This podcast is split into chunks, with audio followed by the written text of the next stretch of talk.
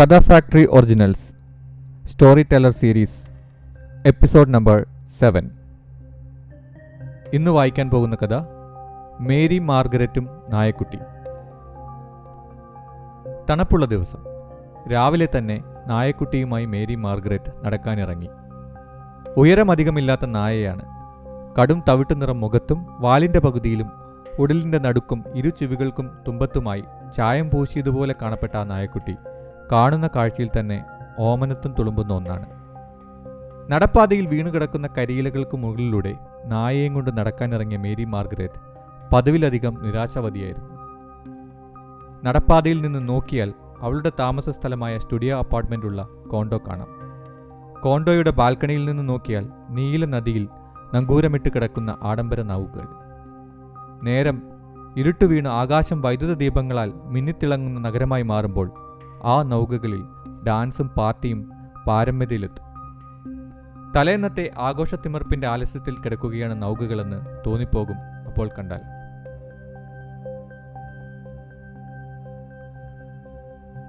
നീലനദി മുറിച്ചു കടന്ന് കുറച്ചങ്ങ് ചെന്നാൽ അഴിമുഖമായി. പിന്നെ വലിയ മഹാസമുദ്രവും. മേരി മാർഗരറ്റിന്റെ കോണ്ടോയുടെ പിന്നിൽ നഗരത്തിലെ ആകാശം മുട്ടുന്ന കെട്ടിടങ്ങളും രാജപാതകളും കച്ചവട സ്ഥാപനങ്ങളും തുടങ്ങുകയായി. ദിവസവും നടക്കുന്ന കോൺക്രീറ്റ് ബ്ലോക്കുകളിലൂടെ നടന്ന് ഫെറിയുടെ അടുത്തെത്തിയപ്പോൾ മേരി മാർഗരറ്റും നായയും നടക്കുന്നത് നിർത്തി. ഫെറിയുടെ കാത്തിരിപ്പ് ബെഞ്ചുകളിലൊന്നിൽ ഒരു വൃദ്ധൻ തണുത്തു വിറങ്ങലിച്ചിരിക്കുന്നുണ്ട്. രാത്രി ഉറങ്ങാൻ ഒരുപക്ഷെ അയാൾക്ക് കിട്ടിയത് ആ ബെഞ്ചായിരുന്നിരിക്കാം. അയാൾക്കരികിൽ മുഷിഞ്ഞ സഞ്ചികൾ തൂക്കിയിട്ട ഒരു പഴഞ്ചൻ സൈക്കിളുമുണ്ട്. അവൾ കുറച്ചുനേരം അയാളെ നോക്കി നിന്നു. പിന്നെ തിരിച്ചു നടന്നു.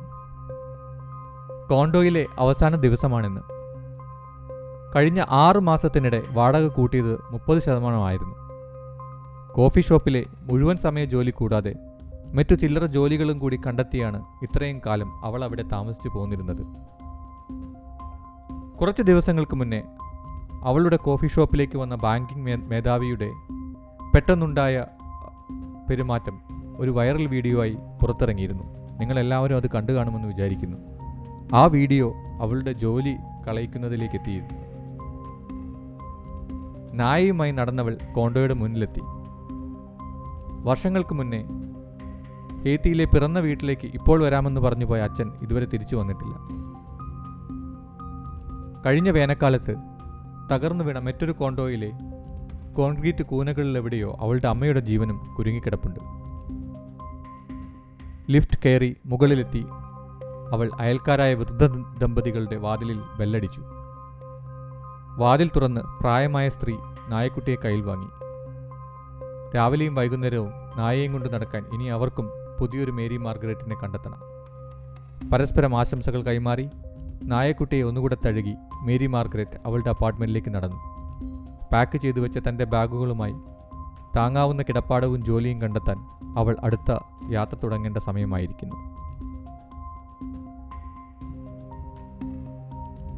നിങ്ങൾ കേട്ടത് Katha factory originals storyteller series Mary മാർഗരറ്റും നായക്കുട്ടി.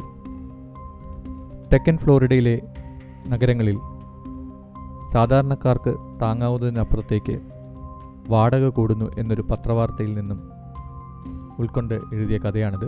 ഇഷ്ടമായെന്ന് വിചാരിക്കുന്നു. കൂടുതൽ കഥകൾ കേൾക്കാനും കൂടുതൽ ബ്രോഡ്കാസ്റ്റുകൾ കേൾക്കാനും ഈ ചാനൽ സബ്സ്ക്രൈബ് ചെയ്യുമല്ലോ. നന്ദി നമസ്കാരം.